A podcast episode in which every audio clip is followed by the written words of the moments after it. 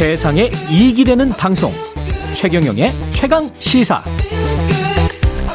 네, 또다시 개물림 사고가 일어났습니다. 울산에서 대형견이 8살 어린아이에게 달려들어서 목을 막 뚫어 물어 뜯은 건데요. 이번 사고로 다시 한번 사고견 안락사와 보호자 책임에 대한 사회적 논의가 이루어지고 있습니다. 한국일 대경대학교 동물사육복지과 교수 연결돼 있습니다. 안녕하세요, 교수님. 네, 안녕하십니까. 예. 지난 월요일 사고 당시 CCTV 화면은 방송이 많이 돼서 교수님도 네. 보셨죠? 예, 예, 봤습니다. 예. 울산시 울주군의 한 아파트 단지 안에서 그 까만색 진도 이렇게 믹스견인데 이렇게 한 8살 A군한테 네. 쫓아가면서 이렇게 어, 목 부위를 이렇게 심각하게 무는 모습을 봤는데 꽤 긴 시간을 물고 있어가지고 아이가 넘어져서 예, 거의 예. 뭐 정신이를 잃은 상태에서도 물, 물고 있었던 것 같더라고요. 예, 맞아요. 너무 이렇게 좀만 더 끔찍- 늦어졌으면 아마 끔찍- 이렇게 생명에도 예, 그렇죠. 문제가 생길 정도의 큰, 예, 예, 예, 부상이었던 것 같습니다. 이게 크, 참 안타까운데 네. 이 일단 검찰은 경찰의 수사 내용만으로는 사고견의 위험성을 인정하기 힘들다. 그래서 어 안락사를 할지 말지 이 개를 어 조금 이제 다른 조사를 해봐야 된다라는 판단인 것 같은데 어떻게 보십니까? 어, 그, 이제 제가 보았을 때는, 음. 어, 견이 이렇게 공격적으로 이렇게 그, 그 아동을 이렇게 아, 그렇죠. 쫓아가서 이렇게 예. 사냥하듯이 물고 또 계속 이렇게 어떤 이렇게 생명을 끊을 목적으로 계속 물고 있었던 상황이 돼서 그렇죠. 그런 경우들은 강아지가 이렇게 위협을 느껴서 그냥 무는 행동도 아니고 음. 예, 어떤 사냥이나 공격성으로 무는 거라서 예. 낙사를 해야 되지 않을까 생각을 하고 있습니다. 어, 그러니까 개를 해칠 목적으로 사, 그 해친다고 느껴서 사람이 공격을 하면은 개가 이제 같이 방어용으로 공격을 하는 거하고는 좀 다르다. 그렇죠. 보통 일반적으로 네. 강아지 견이 이렇게 풀려서 어 동네 돌아다닌다고 해서 사람을 공격하지는 않거든요. 예. 대부분이 사람을 무서워하고 피하는 경우가 많은데 음. 어린아이라고 해서 이렇게 가서 무는 경우들이 뭐 극히 드물죠. 근데 음. 그렇죠. 어, 이번 건 같은 경우는 예, 어린아이를 이렇게 계속 쫓아가서 공격하듯이 물고 또 급소인 목 부분을 굉장히 위험한 부분인데 예. 물고 그것도 굉장히 장시간 물고 이렇게 있는 음. 상황을 이렇게 영상을 통해서 봤는데 음. 어, 이 경우의 경우는 견이 굉장히 공격성을 가지고 예, 물지 음. 않았을까 이렇게 주장을 하고 있습니다.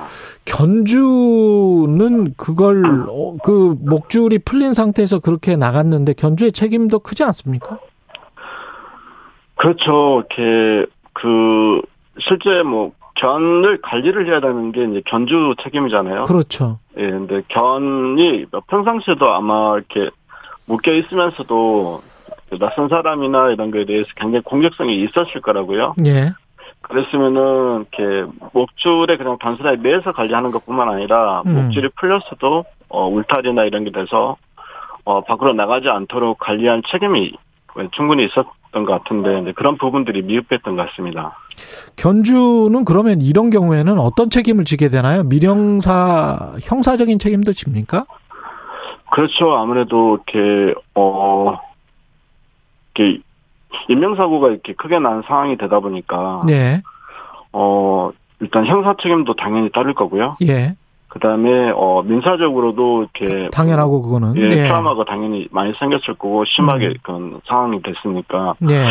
어 그런 부분들이 당연히 이렇게 민 형사적인 부분하고 민사적인 부분이 같이 예, 책임을 따를 거라고 생각이 듭니다. 이런 대형 견은 어떻게 관리를 해야 돼요? 견주가 어떻게 교육을 시키고 어떻게 관리를 해야 됩니까? 아 저희 특히 아파트 같은 경우에 대형견이 있는 경우들이 꽤 있더라고요. 예 맞습니다. 아파트에도. 대형견이라고 해서 전부 다 이협적이진 않거든요. 예. 예, 교육을 잘 받고 음. 어, 보호자가 컨트롤 잘 할 수 있고 사람들하고 이렇게 다 사회성도 많이 키워주고 하면은 강아지들이 원래 견들이 사람을 잘 따르고 친화적인 동물이잖아요. 예. 그런데 이제 뭐 몇몇 농가나 이런 가구에서 옛날식으로 어 견을 그냥 이렇게 묶어서 음. 가두어서 이렇게 키우다 보니까 스트레스 지수가 굉장히 높아져서 예. 공격성이 많이 키워지고 이런 견들을 특별한 교육을 시키지 않고 계속 그 상태로 방치가 되다 보니까 어, 공격성이 더 커지는 것 같아요. 그래서 이렇게 특히 이렇게 줄에 매어서 키우는 부분들은 줄은 언젠가 이렇게 계속 그 견이 흥분해 가지고 막 경계를 하면서 터질 수 있잖아요. 그래서 그렇죠. 예. 반복적으로 이렇게 이번 건처럼 이렇게 음. 또 탈출을 해서 물림 사고가 당연히 발생할 수 있는 부분들이 있는데 음. 견주분들이 어 이렇게 단순하게 이렇게 견을 이렇게 사사슬에 묶어서 키우는 것보다뿐만 아니라 음.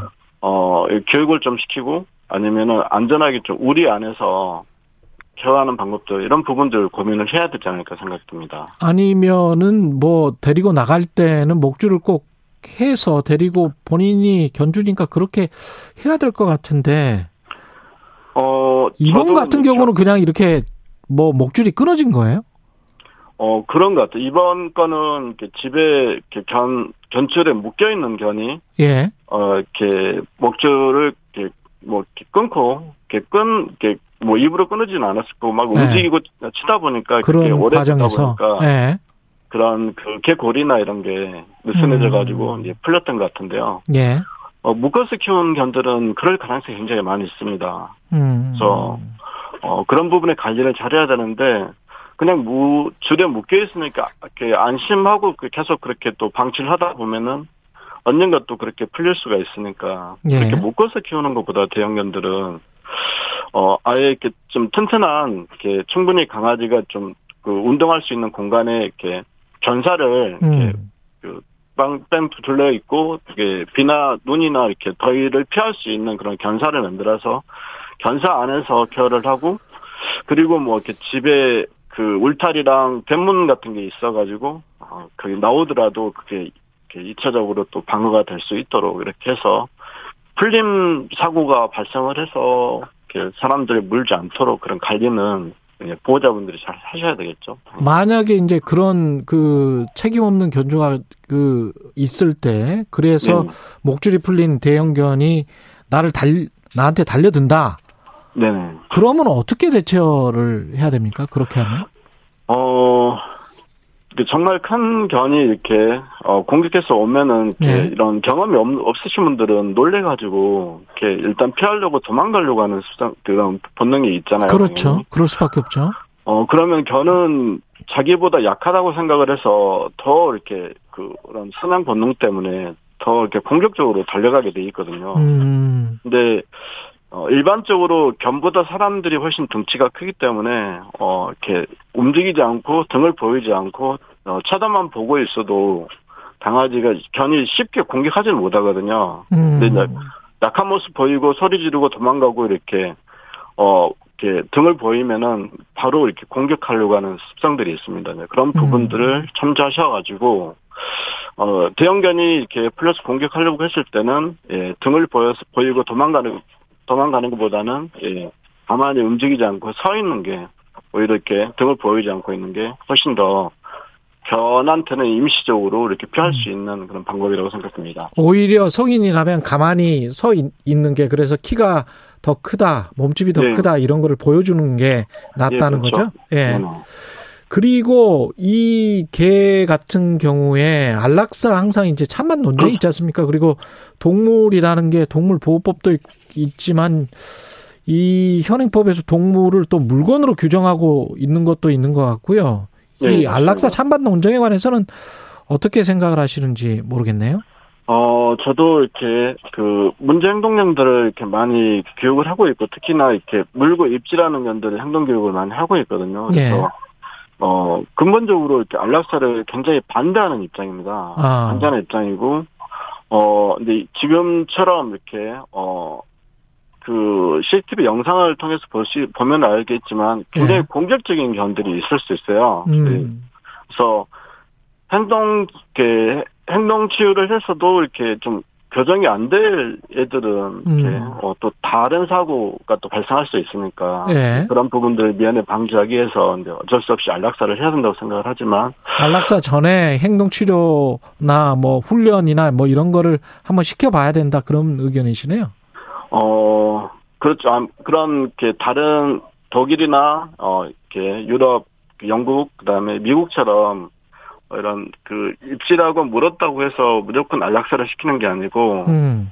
행동 테스트를 해서 강아지가 견이 실제적으로 이렇게 어 이런 공격성이 너무 강한지 이런 부분들 그래서 꼭 안락사를 해야 되는 그런 상황이었을 때 안락사를 하고 예. 이 친구는 자기가 방어적으로 당- 이렇게 자기 공간에 와서 입질을 한 건데 물었다고 해서 안락사를 시킨다면은 그 견에 대한 생명권도 굉장히 중요한 거라서 네, 그런 아. 부분들은 이제 문제가 있다고 생각합니다. 견주 책임을 좀 더 물어야 된다. 처벌을 좀 더 강화해야 된다. 그런 주장도 있던데 어떻게 보십니까? 마지막으로. 어, 당연히 이렇게 보호자 책임이 굉장히 중요하다고 생각을 합니다. 예. 어, 견이 할 수 있는 건 하나도 없잖아요. 그렇죠. 걸 관리를 예. 잘했다면은 예. 어, 견이 나와서 그런 사고를 일으키지 않았겠죠. 음. 그러면은 이제 지금처럼 사건이 발생하지는 않았을 거고, 음. 어, 그런 부분을 관리를 소홀하게 했기 때문에 또 그렇게, 어, 견을 또 제대로 교육도 안 하고, 어, 이렇게 좀, 어, 산책이나 세성이나 이런 걸 음. 키워서 잘, 이렇게 반려견을 키워야 되는데, 예. 어, 단순하게 아마 묶어서 지킴이견으로 키우지 않았을까 싶은데. 알겠습니다. 여기까지 보니까. 듣겠습니다. 음, 예. 되지 않았을까 한국일 싶어요. 대경대 동물사육복지학과 교수였습니다.